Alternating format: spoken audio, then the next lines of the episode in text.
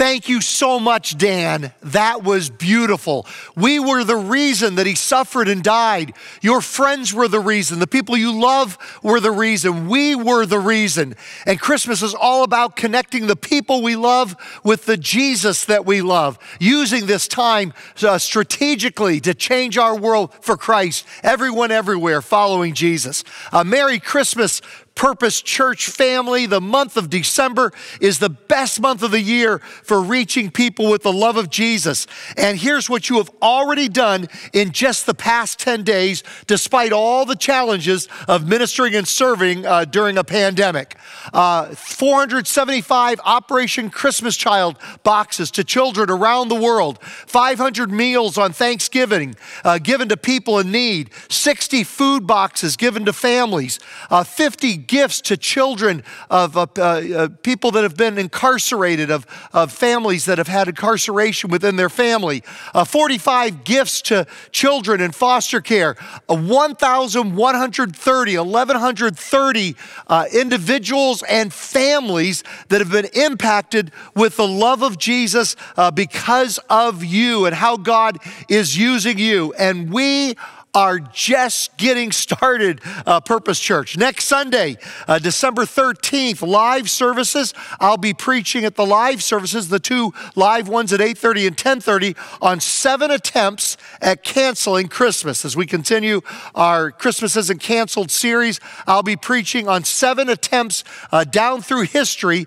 at canceling Christmas and how God came through and stopped those attempts. And then online at 8.30, 9.45, 5 and 11 11. And uh, on demand afterwards, we'll have our Christmas musical service.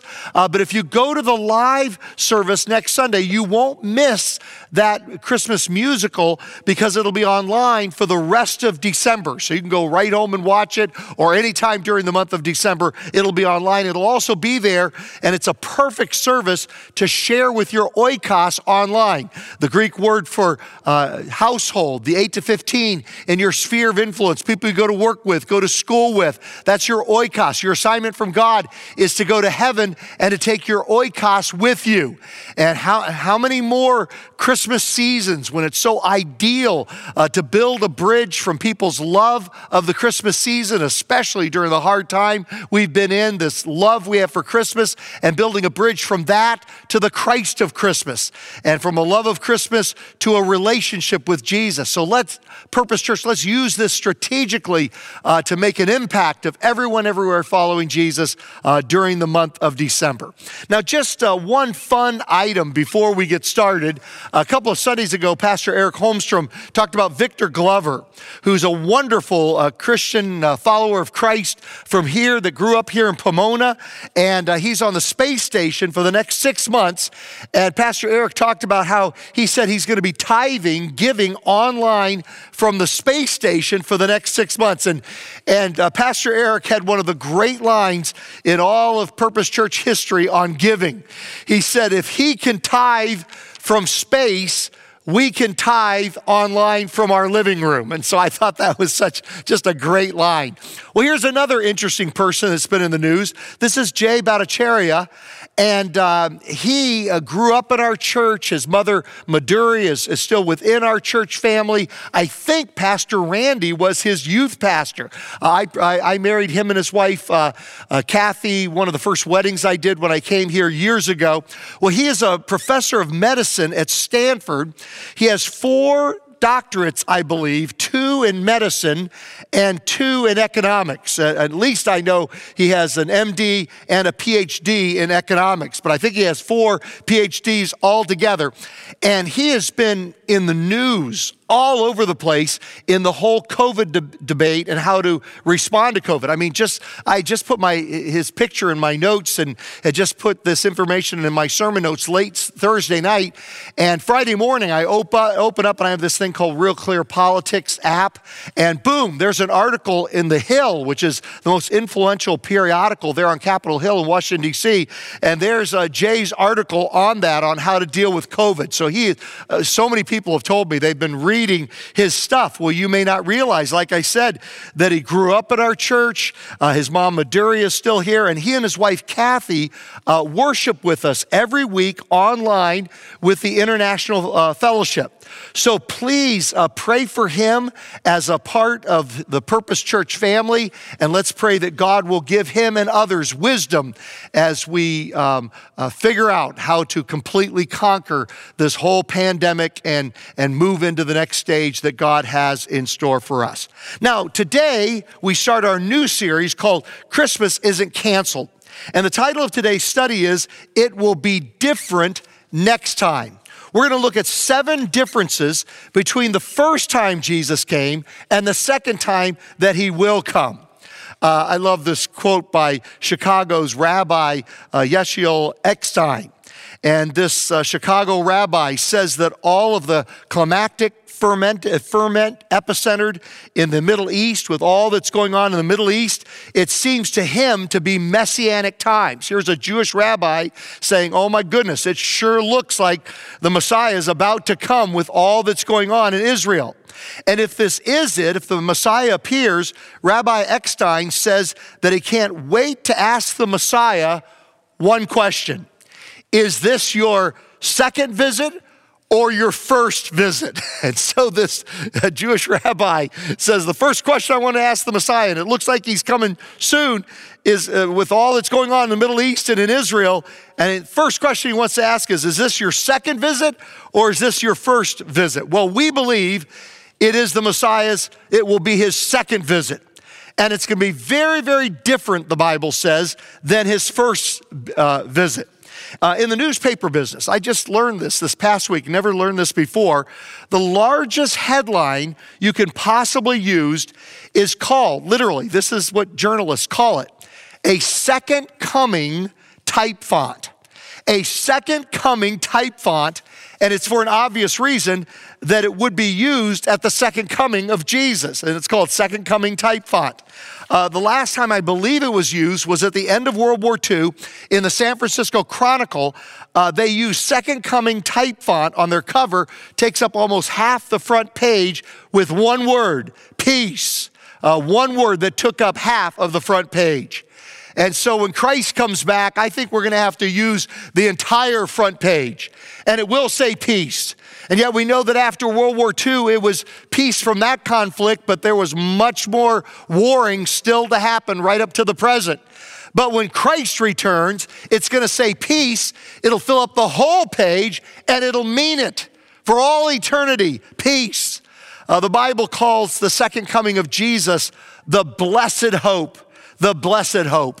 Monica Johnson writes When you are submitted and committed to the Lord, you will look forward to Jesus coming back and not even an earthquake or a hurricane, or I would even say, um, even uh, a, a pandemic will be able to shake you from the love of, of Christ. Uh, in, in John chapter 14, uh, one of the biographers of, of, of, Jesus, Matthew, Mark, Luke, and John. And one of Jesus' biographers, John, records his words where he said, My father's house has many rooms. If that were not so, would I have told you that I'm going there to prepare a place for you? And if I go and prepare a place for you, I will come back and take you to be with me that you also may be where I am. And it just seems to me that Christmas is especially meaningful this year. How many of you, wherever you're watching, there in your living room or wherever you might be, just raise your hand. Are you, have you looked forward to Christmas more than usual this year? Did you pull out your Christmas music a little earlier than usual? Did you decorate the tree a little bit earlier than usual? It's been such a difficult year, and I just I've talked to people, and, and we just are looking for some hope. Uh, we're looking for that. And Christmas is especially meaningful this year because of the year that we've just come through.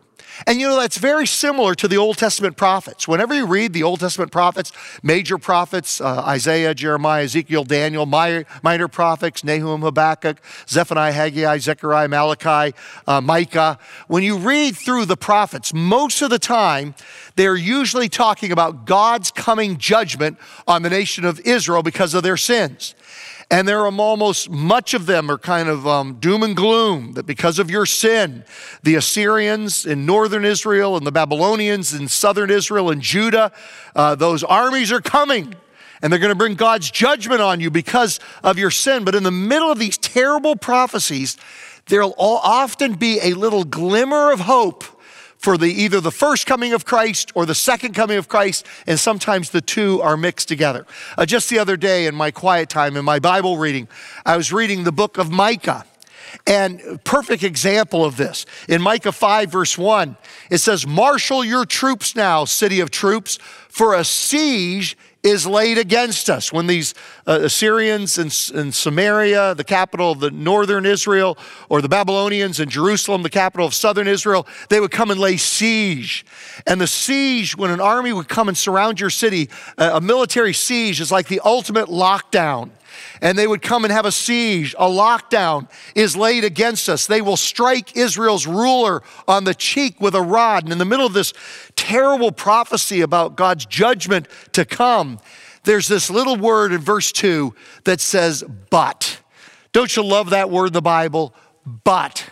But you, Bethlehem Ephrathah, though you are small among the clans of Judah, out of you will come for me one who will be ruler over Israel, whose origins are from of old, from ancient times. Therefore, Israel will be abandoned until the time when she, he, she who is in labor bears a son and the rest of his brothers return to join the Israelites. He will stand and shepherd his flock in the strength of the Lord, in the majesty of the name of the Lord his God, and they will live securely, for then his greatness will reach to the ends of the earth. And so, here for the nation of Israel, in the middle of all this chaos and difficulty, there's hope. And the same thing is true for us in the year we've just come through in 2020 with the, with the second coming of Christ. In the same way the first coming of Christ gave them hope in the middle of their chaos, the second coming of Jesus gives us hope in the middle of the year, uh, at the end of the year that we've just come through. So let's look at those seven differences between the first time Jesus came and the second time he's going to come. Number one, the first time Jesus came, he came slowly because he came as a baby. And so that usually takes about nine months, usually. And so it was over a period of time that he came slowly. Uh, let me do a little survey for you. Wherever you're watching right now, just raise your hand on any one of these questions. How many of you came early? That is, as a baby, you came before your due date. Uh, raise your hand, just wherever you are. Uh, our son Noah, our youngest child, came three months early. Now, he was very, and praise God for modern medicine that saved his life coming that early. Okay, raise your hand. How many of you were late? How many of you were beyond your due date? How many of you were right on time?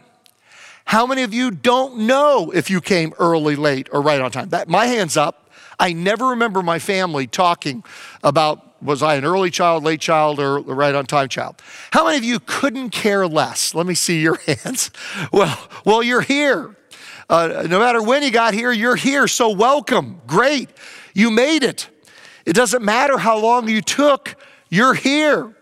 Now, Jesus' birth was a miraculous birth, and I'm going to teach on that in a, a couple of weeks. We're going to look into that as we're going to see in a couple of weeks. But it's still, even though it was a miraculous birth, it still took around nine months for him to come. And so the first time he came slowly, but the next time it will be fast. 1 Corinthians 15, verse 52. It will happen in a moment, in the blink of an eye. Now, uh, a blink of an eye is about one tenth of a second. Uh, sometimes it's translated instead of blink in the twinkling of an eye. That's the amount of time that it takes for light to reflect off the back of your eye. And so a blink is a tenth of a second, and a twinkle is Uh, decimal point, and then 47 zeros, one, that much of a second. So whether it's a blink or whether it's a twinkle, it's really fast, all right? And the main point is here there'll be no time to switch sides. There'll be no time to receive Jesus as your Lord and Savior when He comes the second time because it'll come fast. Uh, the first time it was expected because it took nine months. But the next time, uh, the Bible says it's going to be unexpected.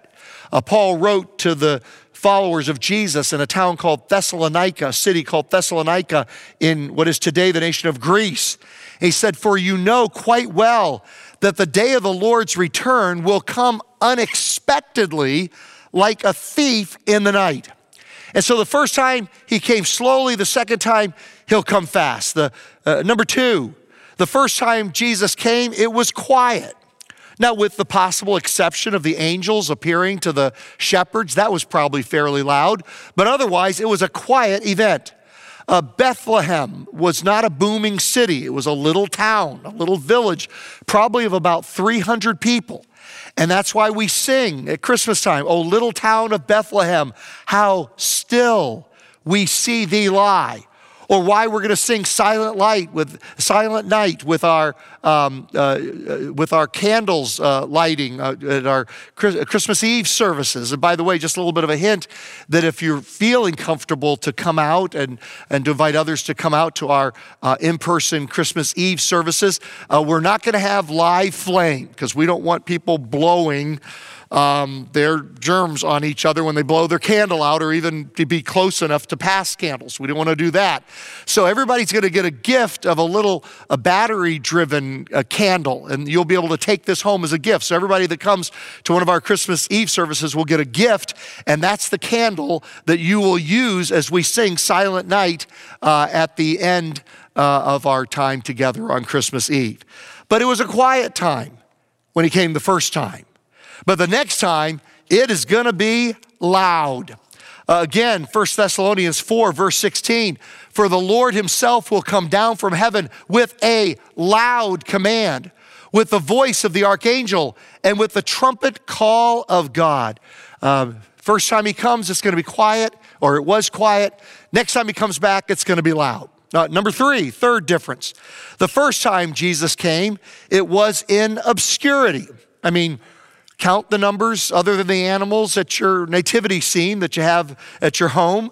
You've got Mary, you've got Joseph, you've got a few shepherds.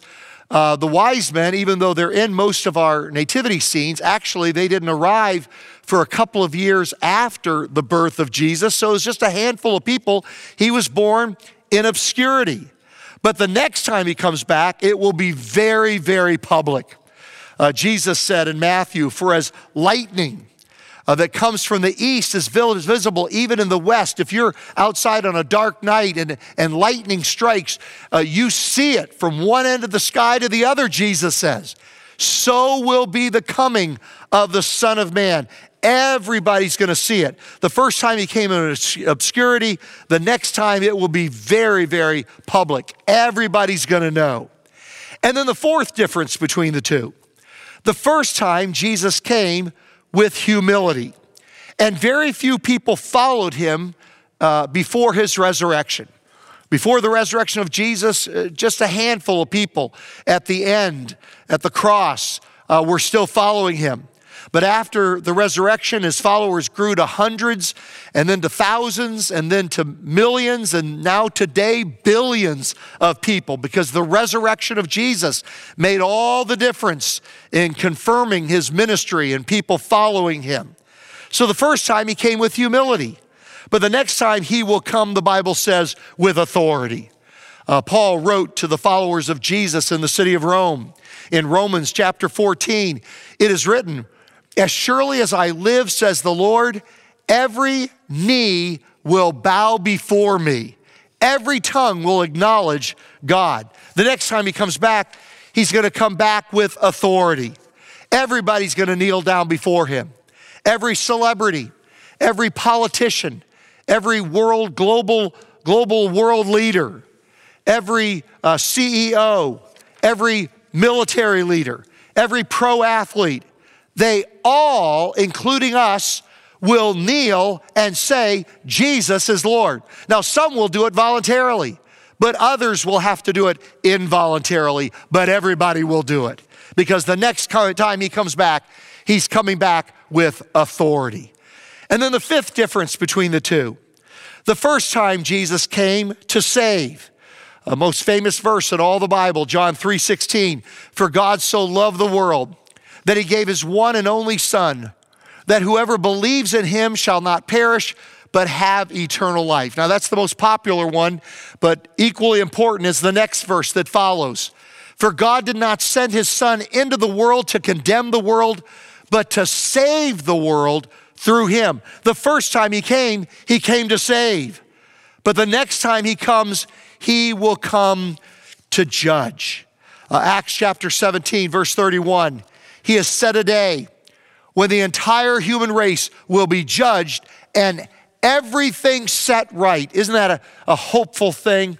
Everything's to be set right. Every injustice in your life, every injustice in, in the world, every injustice that you've ever experienced, everything is to be set right when the whole human race will be judged. And He has already appointed, God has appointed the judge. Who is that to be? Confirming him before everyone by raising him from the dead. The first time uh, he came to save, the next time he will come to judge. Uh, Paul wrote to the Romans in chapter 2, verses 6 through 8 He will judge everyone according to what they have done. He will give eternal life to those who keep on doing good, seeking after the glory and honor and immortality that God offers. But he will pour out his anger and wrath on those who live for themselves, who refuse to obey the truth and instead live lives of, of wickedness. Uh, Rick Warren writes, You know what keeps people out of heaven? Not this sin or that sin, it's pride. Pride is what keeps people out of heaven. For them to say, I don't need God in my life, I don't need a Savior. He sent one, but I don't need him. And because of that, the next time Jesus comes back, he's not coming to save. Uh, the people who have been saved will have already been saved because they trusted in him. When Jesus comes back, he will either be your Savior or he will be your judge. It's your choice. God doesn't make that choice, you make that choice. He's coming back to judge the world. And then the sixth difference between the first and second time. The first time Jesus came in order to build a family. Ephesians 1, verse 5. His unchanging plan has always been to adopt us into his own family. Jesus uh, came the first time to start a family, to start building a family, to adopt us into his own family by sending Jesus Christ to die for us. And he did this because he wanted to. Uh, the first time he came to build or to start a family, the next time he is coming to gather his family. Matthew 24, and he will send out his angels with the mighty blast of a trumpet, and they will gather his chosen ones from all over the world, from the farthest ends of the earth and the heaven. And then, number seven, seventh difference between the first time Jesus comes and the next time he comes. The first time Jesus came to die. Uh, Paul wrote to the uh, Philippians, a church of Christ followers, a group of Christ followers in Philippi, again in, in today's nation of Greece. He said about Jesus, who being in very nature God, did not consider equality with God something to be used to his own advantage. Rather, he made himself nothing by taking the very nature of a servant, being made in human likeness. And being found in appearance as a man, he humbled himself by becoming obedient to death, even death on a cross.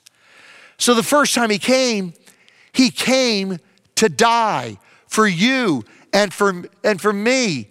He is, he is the reason, as, as, as Pastor Dan was just singing a few minutes ago. He, we are the reason.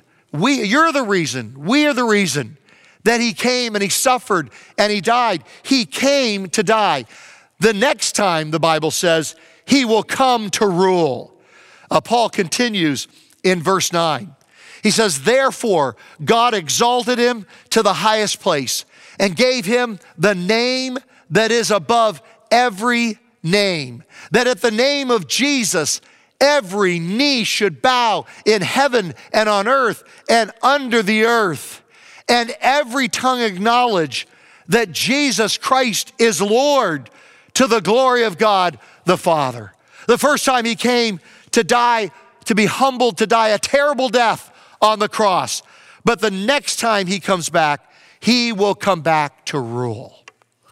Now, here's the closing question of our study here today How do I get ready?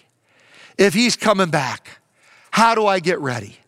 There's even more about him coming the second time in the Bible than there is the first time. And there are hundreds and hundreds of prophecies that were fulfilled to complete detail of prophecies given hundreds, sometimes thousands of years in advance. Uh, these prophecies were given. And every one of them, the chances that even seven or eight of them could accidentally be fulfilled are, are just staggering. And yet there were 300 prophecies about Jesus coming the first time that were fulfilled thousands of years, hundreds of years after they were given to precise detail.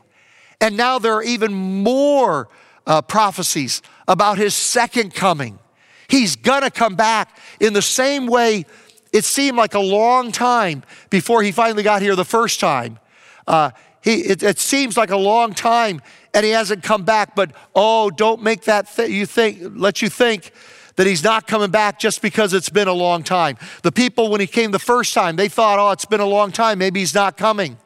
But that wasn't true. He came, he eventually came. And the same thing is true of the second coming. People say, well, it's been a long time, maybe he's not coming back. Oh, no, he's coming back.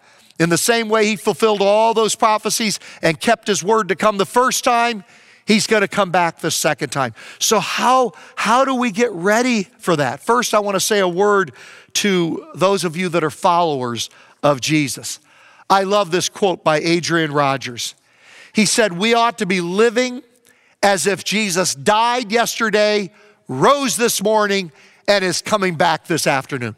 This is how we should live our lives in light of the second coming of Christ. We ought to be living as if Jesus died yesterday, rose this morning, and is coming back this afternoon. That's how followers of Jesus we should be living our lives. Uh, Paul wrote to a young pastor he was mentoring by the name of Titus. And he said, for the, grace, by, for the grace of God has appeared that offers salvation to all people it teaches us to say no to ungodliness and worldly passions and to live self controlled, upright, and godly lives in this present age while we wait for the blessed hope, the appearing of the glory of our great God and Savior, Jesus Christ, while we wait for the blessed hope. Like Adrian Rogers said, we ought to be living as if Jesus died yesterday, he rose this morning and is coming back this afternoon. And then for those uh, that are watching right now who have not yet received Jesus as your Lord and Savior, and we're so glad that you've been watching this. So, so glad you've hung with me this long. And also, for those of us, all of us that have family and friends who have not yet received Jesus, either you haven't received Jesus yet, uh, eh, or we have family and friends that haven't yet received Jesus. 2 Peter 3, verse 9. Peter writes, He isn't really, that he, Jesus, isn't really being slow about his promised return, even though it sometimes seems that way. But he's waiting for the good reason that he is not willing that any should perish. And he is giving more time for sinners to repent. Maybe this is the last Christmas season we'll ever have to receive Jesus. Maybe this is the last Christmas season we'll ever have to introduce our family and friends, uh, our coworkers, our fellow students uh, to, to Jesus. This, this may be our last chance. He's waited and he's waiting and he's giving more time for us to repent and for our friends to repent God wants us to go to heaven and to take our friends with us and our family with us and our coworkers with us and our fellow students with us, go to heaven and take them with us. And he's given us one more Christmas season to do that. And, and you've got these opportunities coming up where, where whether it's next Sunday with the Christmas musical or it's Christmas Sunday or it's Christmas Eve or maybe it's this message as well, that you can say, okay, which one of these Christmas messages uh, Christmas experiences that we'll have during December, which one matches which friend in my sphere of influence, my household, my oikos? Which one matches who? And you can share that online. You can either invite them to come if they feel comfortable coming in person, or you can share this online with this. And this may be our last chance, our last Christmas, our last December to do that. Because even though He's waiting, He will not wait forever. He will come back. And there are many, many signs that it may very well be soon. And so I want to close with our video closeout that I do every Sunday uh, with um, what we call cardboard testimonies from our most um, recent uh, rooted experience. I, I, I, think Pastor Eric said at the beginning of the service thousands, a couple thousand now, I believe he said, that have gone through rooted uh, uh, from our church family. And just about every one of them, I would even say everyone I've talked to, has had a life changing experience. And we just finished up one um, rooted experience, and I just want to uh, close by sharing some what we call cardboard testimonies about how God changed their life through rooted. Uh, and then there's another one starting that Pastor Eric's going to talk about in a couple minutes that if you've never done rooted, would encourage you to do so.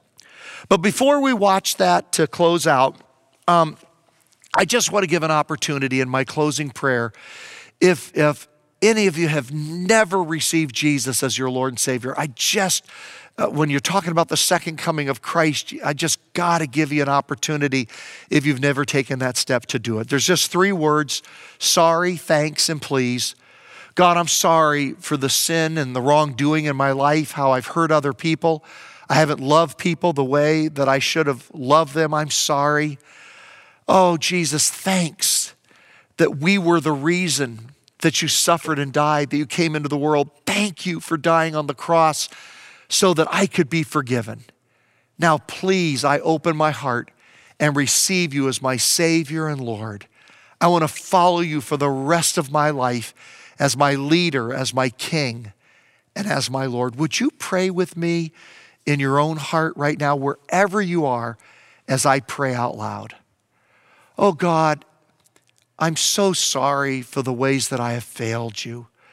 Oh, Lord, when I think of uh, how I've lived compared to how you wanted me to live, how I have not treated people or talked the way that I should, I haven't loved the people in my life the way that I should, I'm sorry. But thanks, Lord. Thank you that Jesus came into the world that first Christmas to die on the cross for, for me and arise from the grave so that I could have eternal life. Please come into my heart, be my Savior. Please show me how to live a different kind of life. Please change me into the person that you want me to be. I won't be perfect until I get to heaven, but oh Lord, I want to see changes in the way I love you and the way I live and the way I love other people. Uh, and I pray all of this in Jesus' name.